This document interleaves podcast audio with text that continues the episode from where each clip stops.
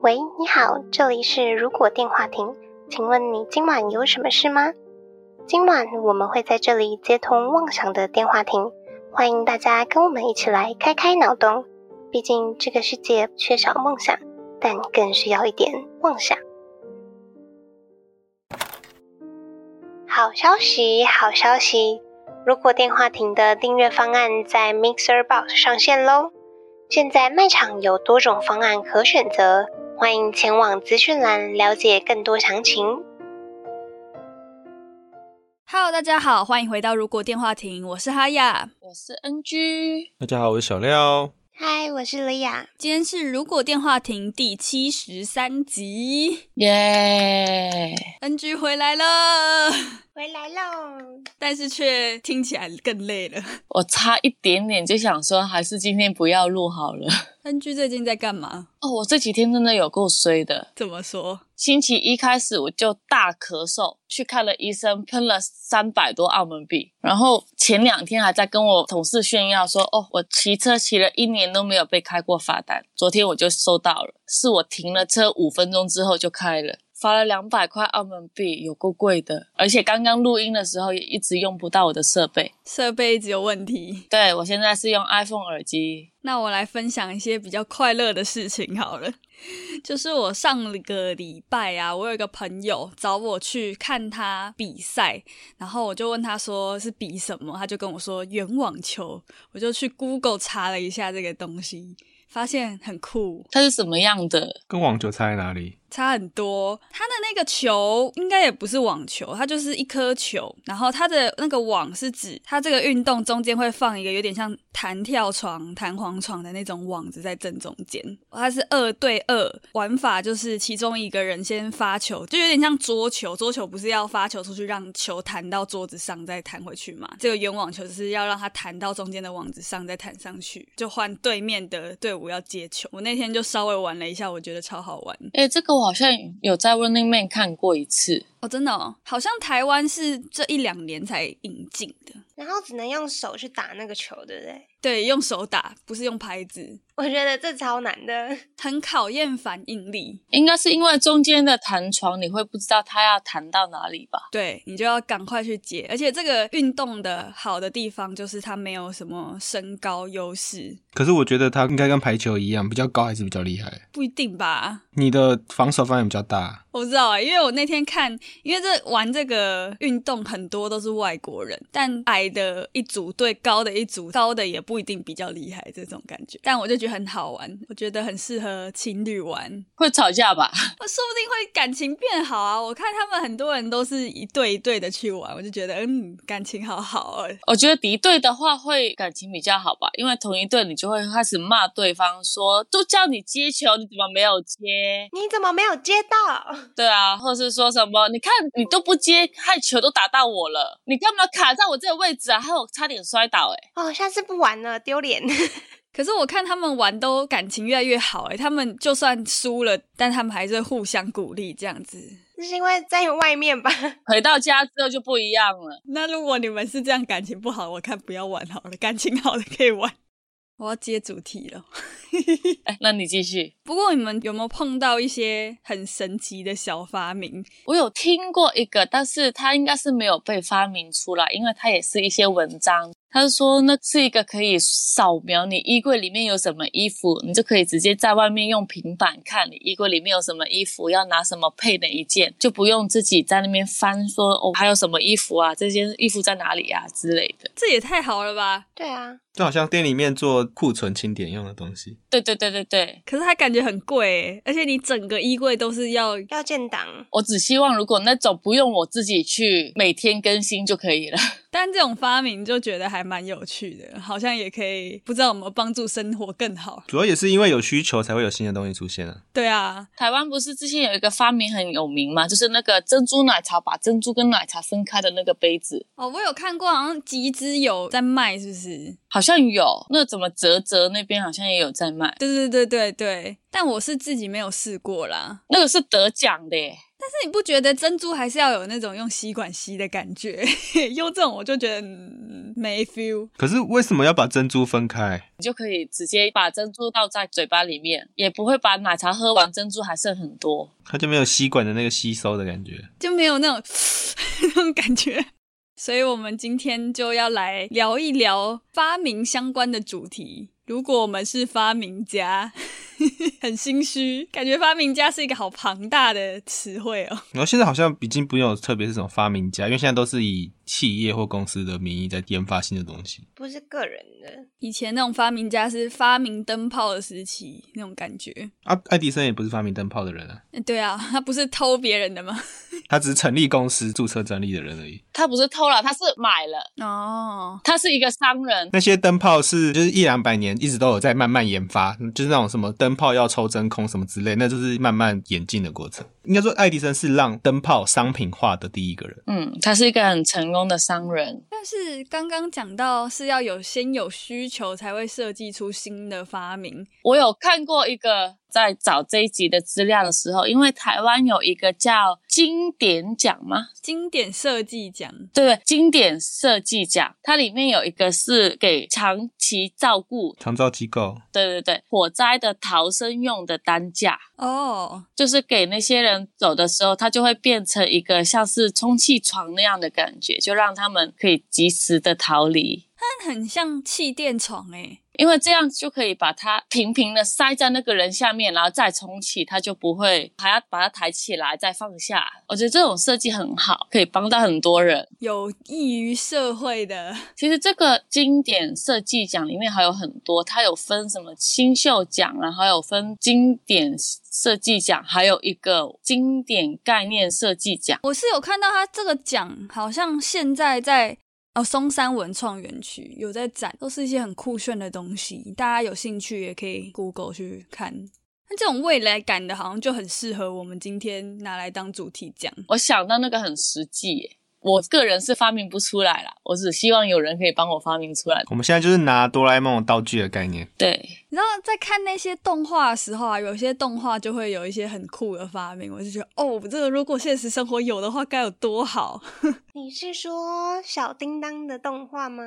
小叮当是什么年代感的称呼？ 就我前阵子很爱那个有一部叫《心灵判官》，它的那个主角就有一个道具，它没有特别去阐述这道具是怎么做的，但它有一个可能是透过一个遥控器吧，它就可以按一个键就可以换一套衣服、诶，所以可能是像衣服投影设备，这样你就不用去买新的衣服了，因为所有的衣服都可以靠投影出来，哎、这个跟我想到的一个发明是类似的。很像吗？我把它的逻辑理出来，哇，这么强！好，那等一下给你讲。我觉得那种快速换装的结构应该很像钢铁人的那种纳米战甲，哦，就是它会从可能你手部按一按键，就会整个这样子覆盖到全身这样子。对，就是它变成它要卖一大堆纳米的材料，那它可能是颜色或者是不同的材质这样子。嗯，那你可以用你的手机，因为每个纳米里面都会有植入晶片，所以你可以用你的手机的 app 去控制今天要穿什么。在手机选好后，它就会一堆晶片跑到你身上，然后变成今天的衣服。而且你甚至可以在前一天晚上选好、设定好闹钟，并且调整。如果今天温度如果太冷，就改穿这一件；如果太热，就改成另外一件这样子。这个好棒哦，而且还可以帮助到选择障碍者。如果你不知道要买什么衣服，或是不知道今天要穿什么衣服的话，就可以让他做随机选择，随机看，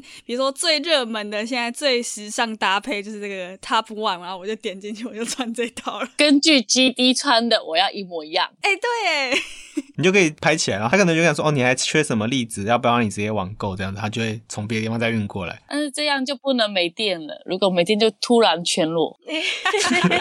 没有，它应该是要设计成变成衣服之后是不需要电的，它只有在组装跟拆卸的时候需要充电。 好好笑哦、可能里面你还是要穿个什么露胎装或是什么吊嘎之类的吧。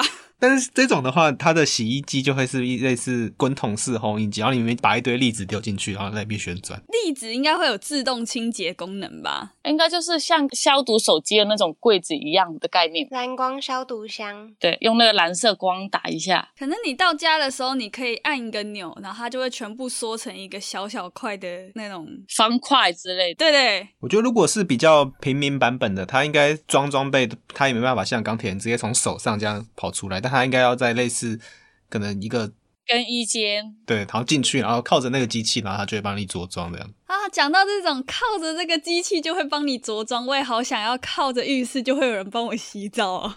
真的，我也有想这个发明，尤其是洗头发、欸。这个我好像有看过，有一个小的动画短片有说这个的发明，就是你躺在床上，它就有一个运输带把你送进去，就洗澡，然后就直接帮你吹干，然后就直接帮你套衣服。超棒哎！这跟食品加工是同一个原理吗？对对对，食品加工的原理，就像那个泡面经过的时候的感觉。或是帮鸡，然后一直进去，然后出来就是拔完毛、包装完的鸡这样子。其实你们如果去查洗澡机的话，世界上真的有这样的东西，但我觉得看起来好像洗不干净，就跟我们想象中的那种帮你洗澡的电影画面就不太一样。或是要发明是不用洗澡的东西，就是类似纳米喷雾之类的。我很臭吗？没有，它啊喷雾可能喷上去之后，所有的东西都不会上去啊。哎、有点像那个防水的鞋子喷雾一样。对对对对，就那类似那种东西啊，但是要把它用可以喷在皮肤上面。这样你被泼茶的时候，它都会跑掉。刚刚我有查到一个自动洗头机，现在真的有这个发明了耶，但感觉还没有到很好用。它是不是只能洗男生的头发啊、呃，有女生在试用，但是她一开始进去这个洗头机，店员还是会帮她先冲水，诶，所以好像也不是真的完全自动。没有全自动，泡泡那个位置是在帮你自动而已。像洗车一样，你被丢在机器里面旋转这样子。像洗车一样。 我自己想到那个，我是没有去想它的模式，我只是因为我最近要做这事情说，好希望有这个机器，就是可以帮我把东西都归位。可能我用完这本书，我放在桌子上，按个钮，它就可以自己跑到书架上放好。哆啦 A 梦是不是有类似的道具啊？他们把柜子所有东西都喷喷雾，最后他叫他们自己回去，他们就自己回去做好。哎、好像有哎、那个是让它有灵魂，感觉他要做的像扫地机器人这样子，哦，每个东西都要外挂一个小小的装置或镜片，然后让它跟扫地机器人一样，可以回到它的机台那边。 那样也蛮麻烦的。如果只是限定在书的话，感觉实行起来会简单一点。你可能只是投一个书进去一个回收箱，然后它就会自己感应书的封面，它就把你排到正确位置，这样。那这样我还要丢回那个回收箱，我想要弄乱的东西，我按一个钮，它就可以自己回去好的地方。因为我最近要收拾房子了，毕竟快要新年了嘛。自动整理机有这种东西吗？你讲到收拾这种困扰，我最近也有诶，哼，最近不是大扫除，然后你就要决定说你什么东西要留，什么东西要丢吗？对，这时候就是很考验一个断舍离的功力啊！我就想说，如果有一个机器，就是你把你要决定要不要丢的东西放在上面，然后它可能就会出现一个仪表板，帮你分类说，好，你这个东西是什么场合能用到，然后你就要跟着它的那个指示去点，最后它会帮你分析说，你一年可能用到它的几率有几次，占百分之多少，它就会建议你说，你这个可以丢掉，或者是暂留，或者是就是留起来这样。我觉得它那个东西会设计的像阿努比斯的天平，然后一边会放一个羽毛， 一边就会放你要称的东西。如果我是那种有收藏症的人，就是不舍得丢东西的人，他只要有一趴还是有用，我还是会把它留着。哎， 我也觉得，其实这些东西有用啊，只是你会不会用而已。 对，因为我旁边有大堆吸管，因为每次点外卖叫他不用吸管，他都会给吸管，因为我家自己有那个环保，嗯，所以我放在旁边想说，总有一天我会用到的。现在一大堆我都还没丢。我觉得，如果要需要这种东西才能丢东西的人，那他就一定称完，只要有一趴以上，他也一定不会丢。对啊，可能一年会用到一两次，他都不会丢。他要设计成五十趴以下，直接跟你讲是零趴这样子。要调整它那个数据，五十趴以下直接帮你销毁，就它里面附个熔炉，搅碎机那样子，嘎就不见了。 所以你放东西进去，你就已经要有心理准备，这件东西可能会被这个机器销毁。那如果是收藏证的人，就不会放进去了， 他就不会买这东西了吧？对他不会用。 所以，如果我要去搞破坏，我就是拿这个东西去别人家，然后把别人的东西丢进去，因为对我来说是不重要的东西，它就一直被烧掉这样子。对，就是逼朋友帮忙。没有，我觉得这个机器应该蛮贵的，那可能就是像那种有些是家里的整理师啊，他就会带着一台推到他的雇主家里，然后帮他放进去。 地下血当做基因凭证，然后让他知道他会想要什么，不要什么。或是更科技一点的话，它可能需要脑波装置戴在头上这样子。对对对对，透过脑波也好，或是用血也好，反正它可以分析你这个人的个性，可能会喜欢的东西之类的，或是叫他在那个荧幕前面做个心理测验啊，就可以知道他到底喜欢什么，什么东西不需要了。但是我觉得这种像垃圾。算垃圾处理器吗？丢衣服的处理器也蛮需要的。就现在人类生产出这么多塑胶垃圾，真的应该要可以生产出可以分解的，对现在不是已经研究出吃垃圾的细菌吗？只是它吃很久而已。就是效率不高。就当然还是尽量能够减少使用吸管什么的，就尽量减少啦。但这些东西还是没办法被分解。现在澳门好像也立法说，今年三月开始吗，就不准再有塑胶吸管，就只能用纸吸管。台湾目前只有限制到餐厅，没有限制到手摇杯，就是什么麦当劳、肯德基变得不会有吸管，但是饮料店还是会有。有一阵子饮料店真的都没给耶，现在又开始给了。但至少 Seven 现在是也不给啦。我家 seven 还是会给，就是真的很没有执行的很彻底。没关系，我只是想要有人帮我收拾我的房间。那你请一个打扫阿姨好了。现在打扫阿姨都不能下来，因为都在珠海，因为澳门的打扫阿姨太贵了。那只能自己整理了。 对，所以我有时候觉得断舍离的机器我还蛮需要的。可是我觉得不一定要它是直接烧毁的，它可能可以变成一个自动捐助物资的机器。它会帮你分类，有用的就捐，没用的就烧毁。对你来说没有用，但是可能它可以捐到偏乡，或是捐到有需要的学校之类的。我觉得他会超大台耶，可能一整个房间都是他的那个机器。因为它会验完后，它就会自己帮你确认，就会自己打电话给相关单位，就会说好，那你什么时候要把这几个东西包成一包，另外几个包成一包，那会有人来收件。这样好棒哦！直接打给宅急便，那个费用就会由相关的机构可能会资助，或者政府会有预算去补助这个部分。我觉得如果自己付一点点也是可以，可能自己付个五十块之类的。真的耶，因为我现在就算打包了一大堆衣服，我也实在是很难知道到底应该要送到哪里去。自己付钱也合理，就是你把它当垃圾处理费就好。对啊，或是你可以放在你家楼下，然后挂起来说免费取啊。像你一样吗？ 你要不要分享一下你做了什么？就上礼拜我也是在大扫除嘛，我们家有非常多那种绒布公仔的玩偶，但现在都已经没有小朋友就用不到了，亲戚的小孩也都长大，我就把它拿出来放在我家的门口。然后非常阳春的写了一个纸板，就是说绒毛玩具免费拿，然后我就这样把门就关起来了。在两个小时之后，我出门就发现，哎，已经不见一半了，就是那个成果蛮好的。你讲的好像在喂野生的动物吃东西的感觉。还要把门关起来。对，因为门关起来就大家比较不会有压力嘛，就可以比较放心的拿。嗯，因为我有一次出来，然后遇到一个阿姨，她说：“真的可以拿吗？”我很害怕，就是会被警察抓走、欸，诶就是随便拿东西。我说：“没关系，你真的可以拿，没关系。 在做什么社会实验，看有没有人会拿。可是我觉得好棒哦！我如果把衣服摊在那边，感觉不会有人来拿欸耶，路上看到一个阿姨穿那件衣服，怎么那么眼熟的？因为太多了。结果周围的所有方圆五百公里都过来拿了。 哦，我突然想到一个，我也一直都很想要有的一个机器，就是因为有时候你不是一瞬间经过一些景色，你没有办法用手机拍下来，但是你又觉得很漂亮。我就想说，如果有那种我眨一下眼，它就可以帮我截图，该有多好！可是你每次眨眼睛就会截到东西，对，或是要很用力眨一次才算的那种啊。还是你要一个比个耶放在眼睛旁边，它才会拍起来。还是你就 Siri 啊，Siri 截图眼睛画面这样但我想到一个很像可以取代类似功能的东西，什么？我的想法原本其实是 YouTube 可能会用到的，就是有点像金探子形状在旁边飞的那种摄影机。哦，这个我超想要的。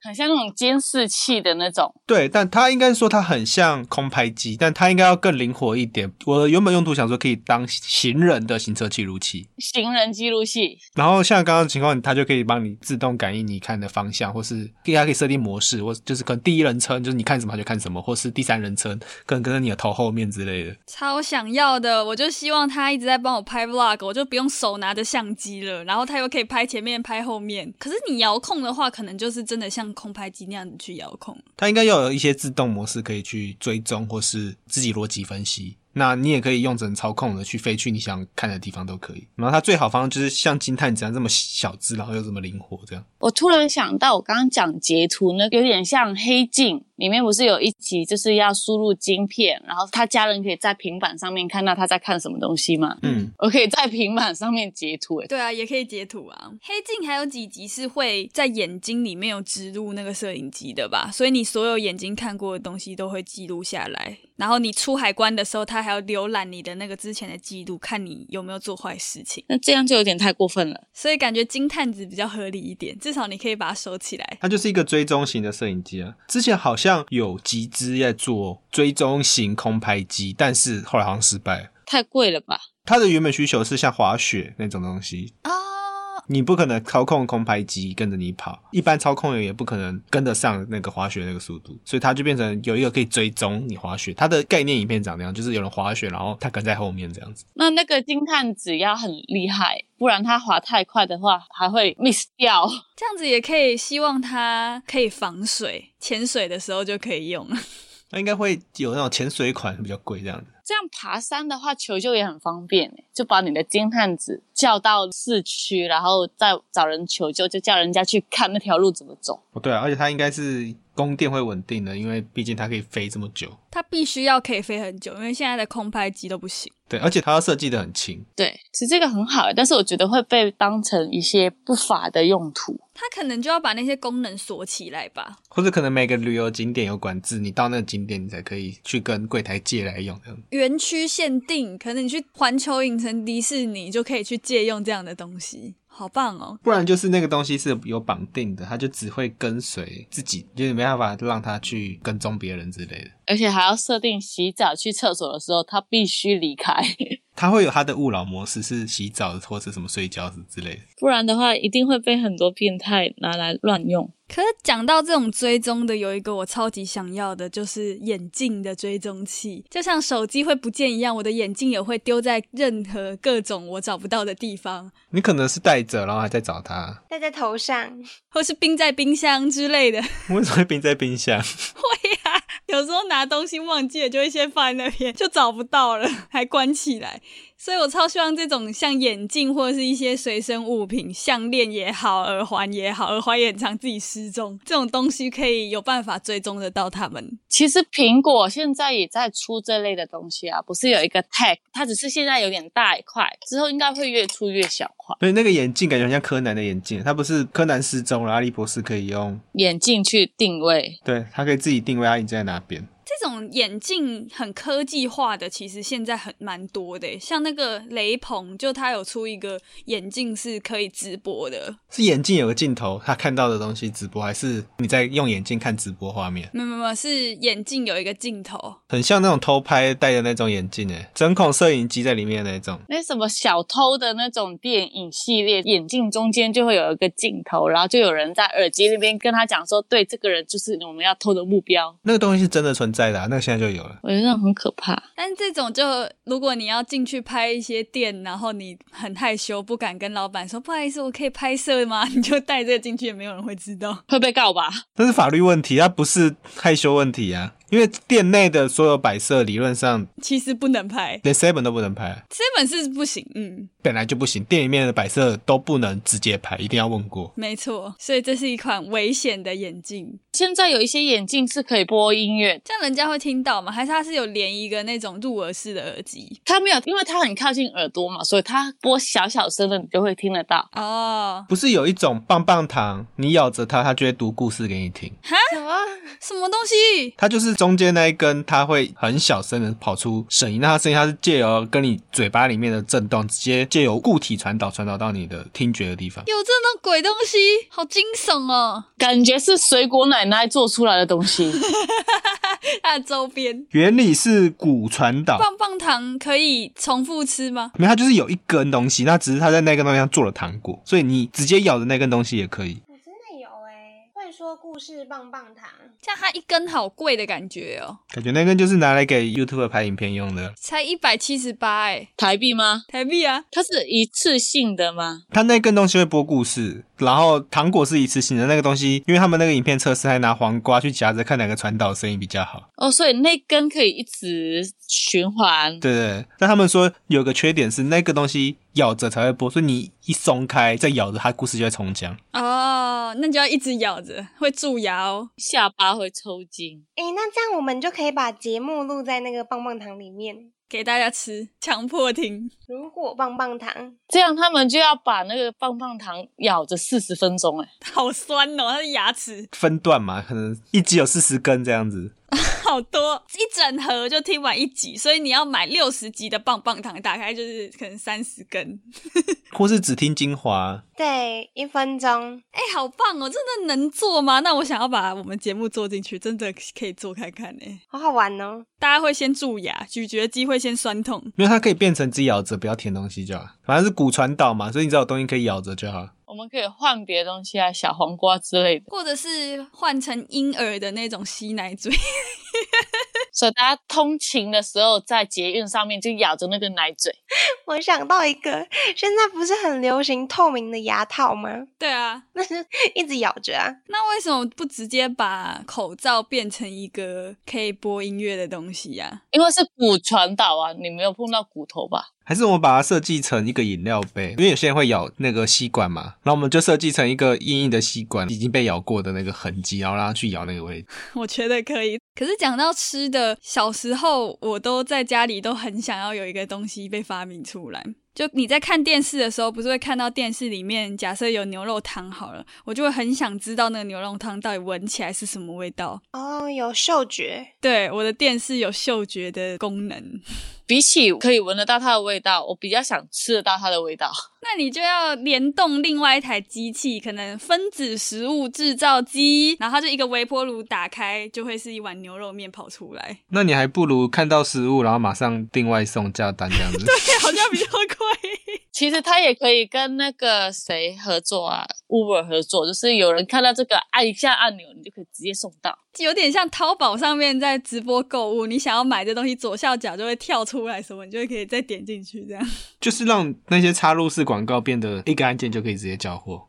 对，我们要怎么结尾？好，好，需要一个教我们怎么结尾的机器人啊，结尾提词机。提完词再帮我们自动剪完，对，然后还自动发布，我们的作用是什么啊？就是录就好。我们是虚拟角色， 好需要机器人哦。好，今晚的通话差不多到这边告一段落了。如果觉得我们节目还不错的话，每周三晚上在十点，在 Spotify、Apple Podcasts、Google Podcasts、KBox、Mr. Box 等各大平台都可以搜寻到我们节目，也可以在 YouTube 首播跟我们一起聊天互动。不要忘记追踪我们 FB 粉专 Instagram，也记得在各大平台给我们五星评价哦。那我们就下周再通话吧，拜拜。嗯，拜拜拜拜。拜。为什么要打歌切？ 结尾越来越长了， 听不下去。今天太累了，我们的录音马拉松是不是快要结束啊啦、结束啦，今天一月结束了。直接播到二月中旬了。